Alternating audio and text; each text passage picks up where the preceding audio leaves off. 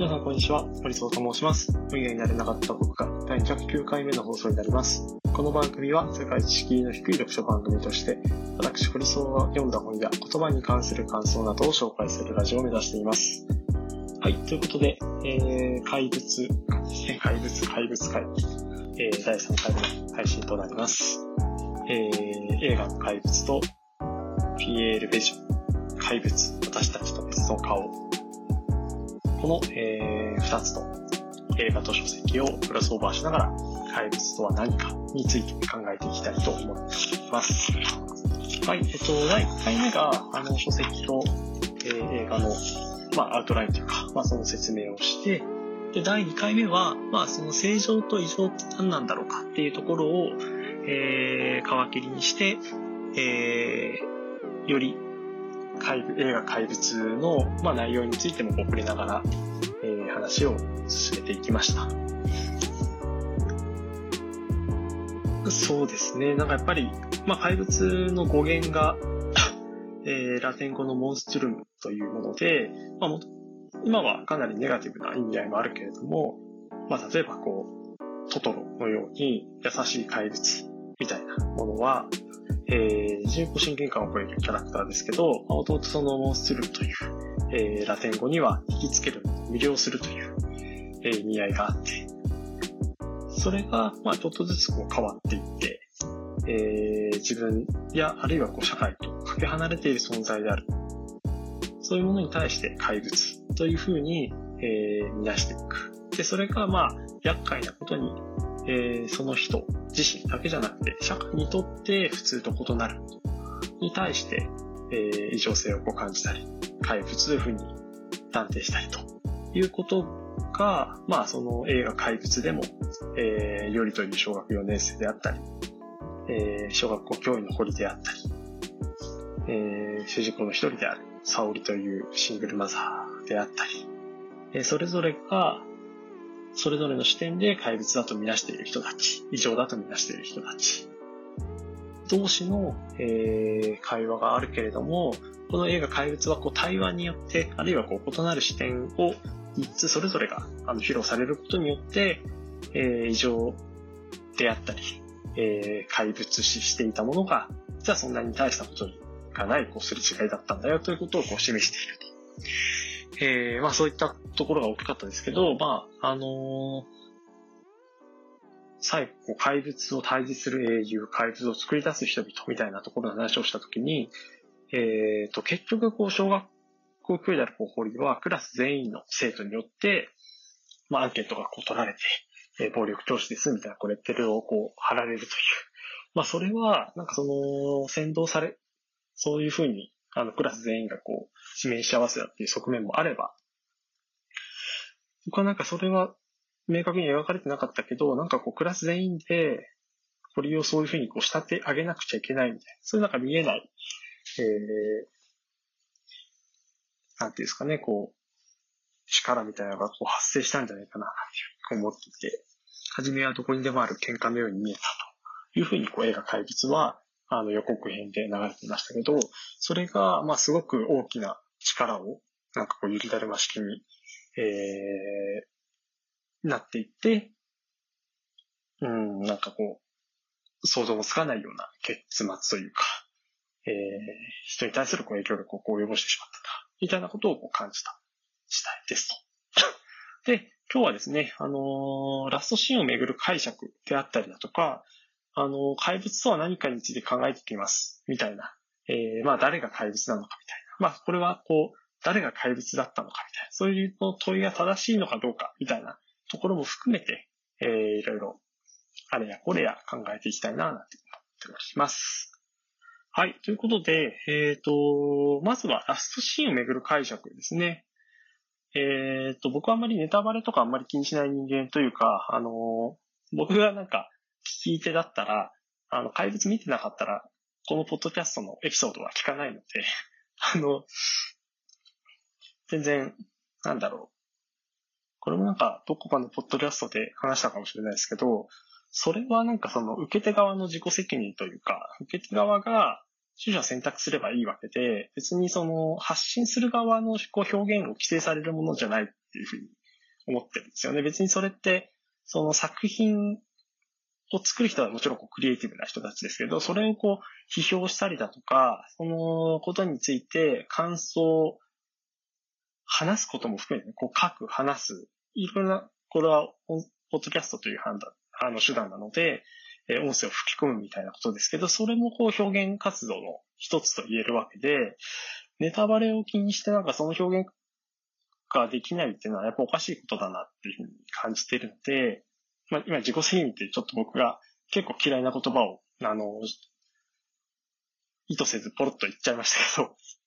こういうところにこう人の人格みたいなのは現れちゃうんだなって思っちゃいますが、あの、聞きたくない方は聞かないでもらってみたいな、なんか、あるそういう、えー、こと言いますけど、あの、全然ラストシーンについてもずかずかと入り込みたいなと思っております。まあ、見た人がこれ聞いたい、まあ別に見てない人でもいいと思うんですけど、映画ってまあ総合芸術だから、それを、そのラストシーンの解釈をこう聞いて、で、それを見た、あ、見て、作品を初めて見たっていう方がこう、プラスになるようなことも絶対あると思うし。まあ確かに、あのー、デビッド・フィンチャーのこう、セブンとかっていう作品とかは、クライマックスのシーンとかをあんま言いすぎるとどうなのかなみたいな。もちろん、そういう作品ももちろんないことはないですけど、特に怪物のラストシーンの解釈とかは、まあ、見てない人が聞いたとしても別にそんなに大きな影響ないんじゃないかなと思います。もちろん作り手は、あの、前情報なく聞いてほしいみたいなのあると思うんですけど。で、えっと、ラストシーンは、その、ラストシーンというか、まあ物語の終盤は、すごい強力なこう台風がやってくるんですよね。で、えっ、と、沙織の息子である湊と、えー、その友達の、えー、より、かな。この二人が、あのー、一瞬仲違いというか、まあ、ちょっとこう距離を置いたりとかっていう距離が縮まっ、基本的にこう縮まって、なんかこう友情を超えたような感情を抱くと。あの、2回目のエピソードでも言いましたけど、あの、小学校4年生は、是枝監督が、あの、金曜プレキンナイトというラジオ番組で、武田佐哲さんと話した時に言っていたことは、小学校4年生の段階の子供たちは成人にって別に決まってるわけじゃないんだと。なので、あの、これは同性愛の話なんだっていうのは、ちょっとミスリードというか、そういうふうに意図して作っているわけではないっていうふうに、えー、話をして、まあその辺はかなり注意深く専門家のお話も聞きながらこう話を進めていたというふうに言っていましたと。で、別に解釈は、まあ政治、その、いやいやみ、港とよりはどちらもその、同性愛でっていうふうに解釈してもいいと思うんですけど、まあやっぱこう専門的なその観点。もちろんこう早熟な子供とそうでない子供いたりとかするし、うん、そこが固まるのがいつの時期なのかって、その、かっちり何何歳だったら固まるみたいなことはないと思うので、まあその辺のこう解釈は自由だと思うんですけど、僕はまあ、その、是枝監督の話を、まあ非常にこうセンシティブにこう作ったっていうところもあったりするので、まあその前提に立って話を進めていきたいなと言っているというような感じですと。なので、まあ、ちょっと余談になりますけど、こうクイア映画として、あの、賞を取りましたけど、まあ、その賞があって、その賞が別にその、本当の意味でのこうクイアをこう、選ばなくても全然いいと思うんですが、それがこう一人歩きしすぎてしまうと、この、特にこの怪物という作品に関しては、ちょっとミスリードになってしまうんじゃないかな、なんて思ったりはします。まあ、いずれにせよ、その台風、巨大台風が来て、で、港とよりが、あの、待ち合わせをするというか、ここで落ち合おうみたいな、こう暗黙の了解で、えっ、ー、と、いつも行っている場所があるんですと。で、そこで、落ち合うけど、もう土砂崩れとかそういうものが起きてしまうような状態の時。で、実際にその、彼らは、あの、廃線になった、あのもう疲れない、その電車のこう車両のところを、まあちょっとこう、改造というか、まあ、そこにこうちょっとこう飾りとか作ったりとか、お菓子とか持ってったりして、えー、まあ、二人の時間を、なかなかこう学校では、そのよりとい、う、小学4年生の子供は、周りの、特にこう男子生徒からは、あのー、お前は男が好きなのかみたいな。女男なんじゃないかってそんな感じでこういじめられるわけで、あの、みなって、より自身もそれを気にして、で、港がそのよりと仲良くしていることで、港が同様にこういじめられるっていうことを、えー、よりは望んでないと。なので、あの、学校では表立って一緒に遊ぶことはできないと。なので、その電車の中で、えー、落ち合うわけなんですけど、あの、よりはしかも、あの、父親に虐待されていますよと。まあ、かなり非常にこう、虐待、それ一つと、それ一つだけとっても、大きなテーマになる作品で、それとか同性愛に近いものであったりとか、えー、まあいろんなテーマ、社会問題みたいなのを、まあ、詰め込みすぎているんじゃないかっていう批判も、あの、この怪物映画にはあります。それ自体は、まあ、健全な批判だなと思いつつ、まあ、ちょっと今日は、あのー、テーマ盛り込みすぎ問題はちょっと置いておいて、まあ、その、父親に虐待されていて、で、逃げ場がなかなかないよと。だけど、そのよりと港は、えー、よりどころとしている、こう、二人の時間、二人の空間を、この台風の日に求めて、えー、家をこう飛び出して、その場所に行くと。だけど、えっ、ー、と、その周りでは土砂崩れとかが起きている。で、電車の中でこう、電車の中にいるものの、まあ、土砂崩れって、まあ、非常にこう強いもので、あの、時々、時々というか、本当稀にですけど、日本でもこう、トンネルが、が崩壊して、あの、巻き込まれて死んでしまうみたいな、そういう悲劇ありますが、えー、じゃあ、その土砂崩れがこう起きて、で、二人のいる電車のところにも、その土砂がこう押し寄せてきたというわけなんですが、ラストシーンは、その二人がなんか抜け道みたいなところから出て、で、台風一過の青空というか、明るい世界で、二人でこう、繋いでたっけなまあ、二人でこうあ、走り出すみたいなシーンがありますと。で、そこに対して、えっ、ー、と、よりが、港とよりは、ほん、その実在というかこう、生存した状態でこう走っているという説もあります。一方で僕は、僕は解釈しているのは、この二人死んでしまったと。で、まあ、あの世ではないけれども、まあ、その、なんだろう。二人のまあ魂じゃないけど、それがこう、擬人化して、えー、走り出しているような感じになっている。なんか、それでプラス、その生きてる死んでいるの解釈とは別に、その二人の姿を希望だっていうふうにこう捉えるっていう解釈と、絶望だっていうふうに捉える解釈もありますと。とても美しいシーンなので、二人が、あのー、なんだお互いのこう絆をこうしっかりこう深めた証だっていうふうに思っている。そういうふうにこう捉える方もいれば、こういった形でしか、あの、その二人の、なんだろう、こう、絆をこう示せないっていうふうにこう絶望。やっぱりどうしても学校とかでは、学校やこう、社会、二人のことを理解しない社会というものは確実に存在するよねっていうことのこう現れ。だからこう絶望をこう表してるんじゃないか。そういう希望、絶望、死んでる生きている。このまあ4、この二軸で、あのー、まあ、当然こう区分けできるものではないし、区分けしようっていうふうにこう考えがちな人間の差がみたいなのを指摘している作品でもあるような気がするんですけど、どういったこう、オープンエンディングみたいな解釈の違いがあるように思っています。で、実際別にこれ作り手が一つの答えを意図しているわけでも、なんかないように、まあどういう解釈ができるようにもこう作られていると思うんですけど、あの、でも解釈として一つ、その見た本人が、どういうこう解釈を、するかみたいなのは別に自由だし、うん、一つの、なんか、置きどころとして結論付けてもいいのかなと思ってるんですが、僕は、この二人は、まあ死んでいて、だけどまあ、うーん、希望、まあ、希望も絶望もどっちもなんか示しているような気はしますけどね。なんかこう二人、一対一のこう関連におけるこう希望と、だけど、それが無理解の社会があるっていう絶望、それがなんか混ぜになっているような世界がこう今であって、うん、まあ、どっちもこう忘れちゃいけないというか、どっちも存在してるよねっていう、なんかそういう解釈なのかななんて思ったりはしていますが、別に、あの、これは当然二人とも生きていて希望を感じるシーンだっていうふうに捉える方がいてもいいだろうと。まあそういうなんか解釈はいろいろこう分かれるような、えー、ラストシーンだったかなと思っています。で、まあ誰が怪物なのかっていうところで言うと、まあこれ問いが問いがそもそもこういう問いの設定の仕方が正しいのかどうかっていうのはさておき、まあ当然この怪物誰がっていうのが、まあ、予告編でもあったので、当然その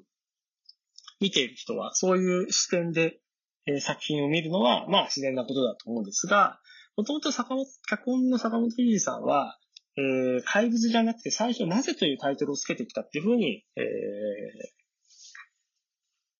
パンフレットかな。なんかこう書かれてましたと。で、結果的に怪物っていうタイトルにしたこと、なぜよりも怪物の方が、まあいいとは思いつつも、あの、怪物は誰なのかっていうのをこう、見る側がこう探してしまうみたい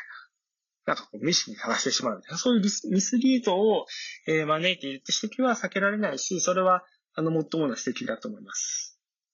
もうちょっとこう、フラットに、例えばこう、なぜ、この作品が、なぜっていう作品で怪物誰だみたいな、そういう予告編がなかったような状態で、この作品を見たときに別のイメージをこう抱くっていうことも当然あるだろうし、そこはどっちが正しかったのかわからないけど、まあ怪物というのは、まあ一つこう、た、あの、キャッチーなタイトルでもあるし、なんだ、世の中のこう怪物って何なんだろうか、みたいなことをこう考えるきっかけの一つにもな、慣れている。そういう啓発的な作品だなっていうふうに思うので、そこはこう、良し悪しあるなと思っています。で、あのー、この本、怪物私たちの別の顔の方に、えー、ちょっとこうヒントを辿ると、まあ、自分や他人の中にいる怪物という、えー、項があります。怪物とは自分とは全く違った何かではない。得体の知れない怪物は、もともと私たち自身の一部だったし、永遠にそうなんだ。というふうにこう書かれています。えー、この自分の中にいる怪物や歪んだ部分に気づくとこう不安になる。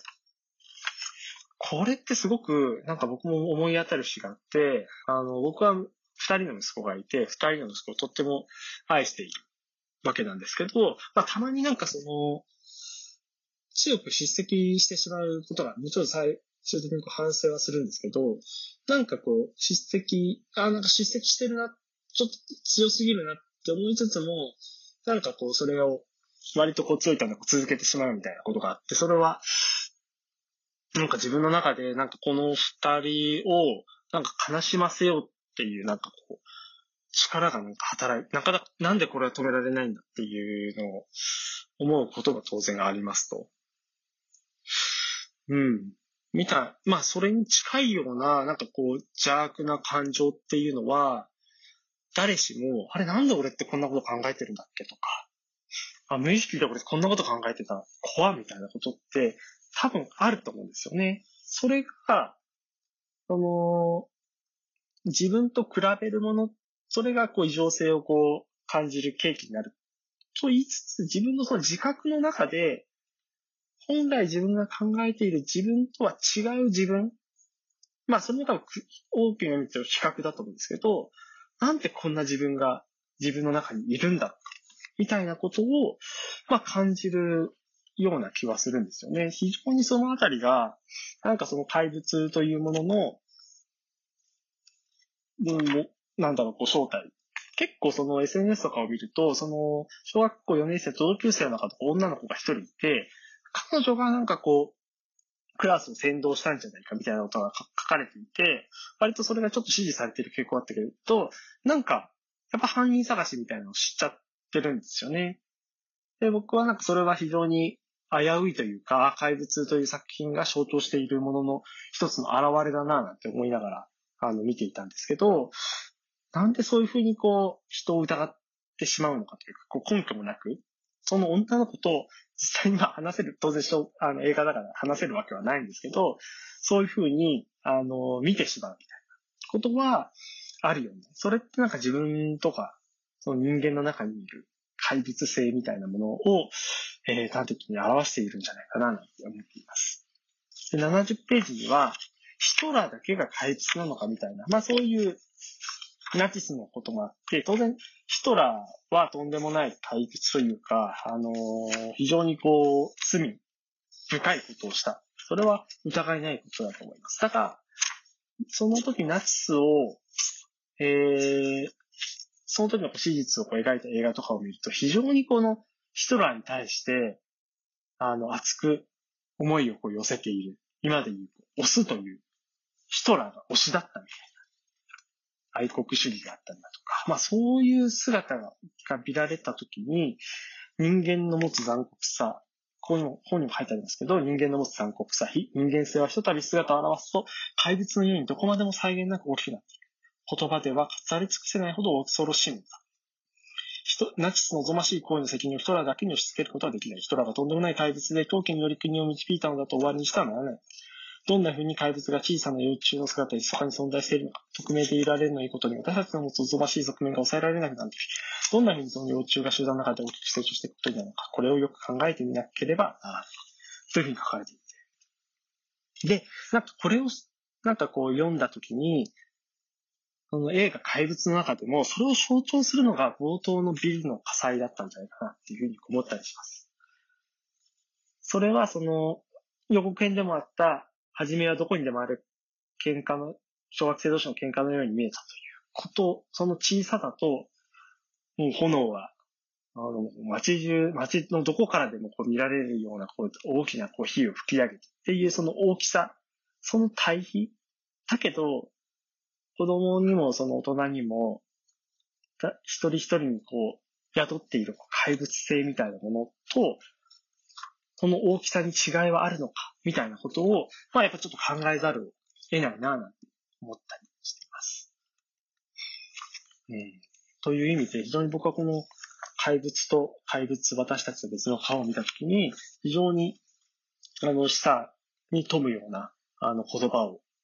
たくさんこう受け取ることができましたと。で、最後に、じゃあ、怪物を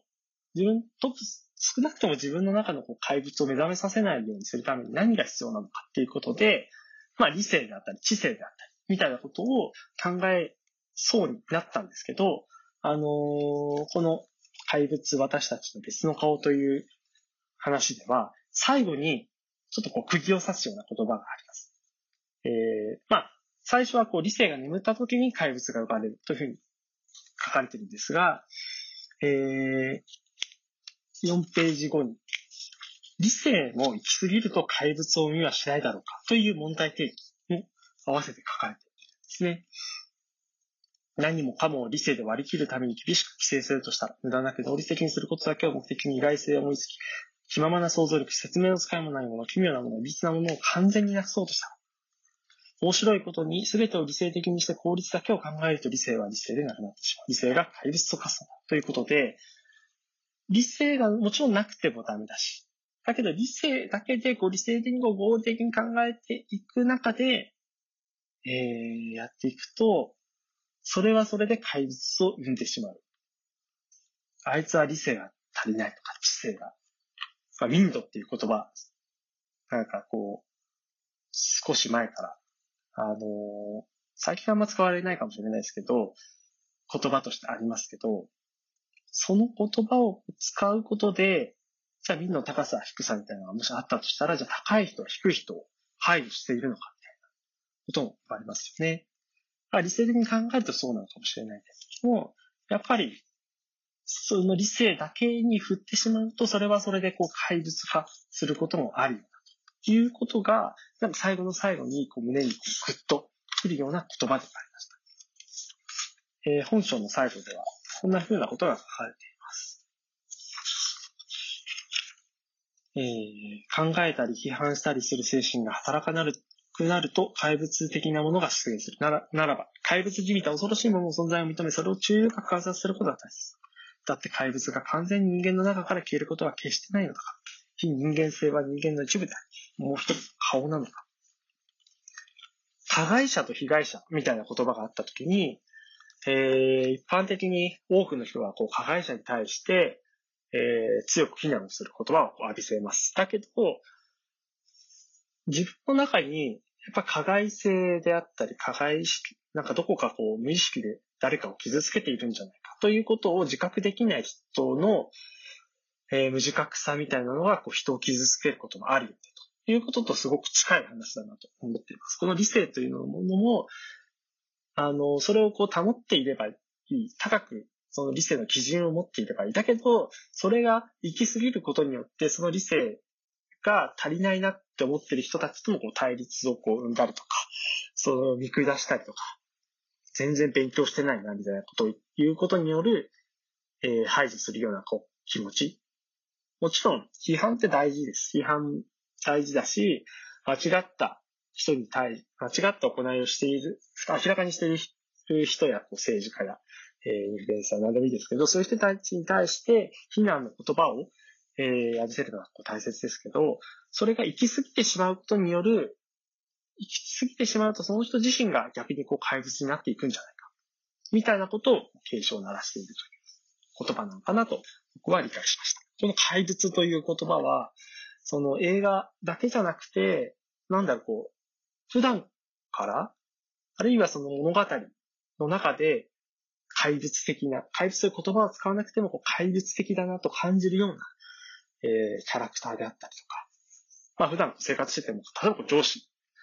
なんかこう話が全然通じないなみたいな、そういう人をこう怪物化してみなすみたいなこともあるような気がするんですが、なんだろう、こう、まずはその注意深くその状況を観察したりして、自分の中に加害性であったりだとか、自分の中のこう怪物が頭をもたげてないか、みたいなことを、えー、注意深く見ていくっていうこともすごく大事なことだなと、えー、思っております。はい。ということで、あの、全3回にわたって、えー、怪物かける怪物ということで、えー、紹介をしてきました。えー、ぜひ、えー、まだ、あの、映画怪物はこう公開もしていますし、えー、PL ページの、えー、怪物私たちの別の顔も、えー、購入することもできると思います。まあ、それだけじゃなくて、あの、繰り返しになりますが、えー、身の回りにあるこう怪物らしきもの、怪物的なキャラクター、あるいはこう自分の中の怪物性に関してこう目を向けていくみたいなことも、えー、合わせて、えー、していっていただけるといいのかななんて思っております。ということで、えー、今日の配信は以上になります。また次回の配信をお楽しみください。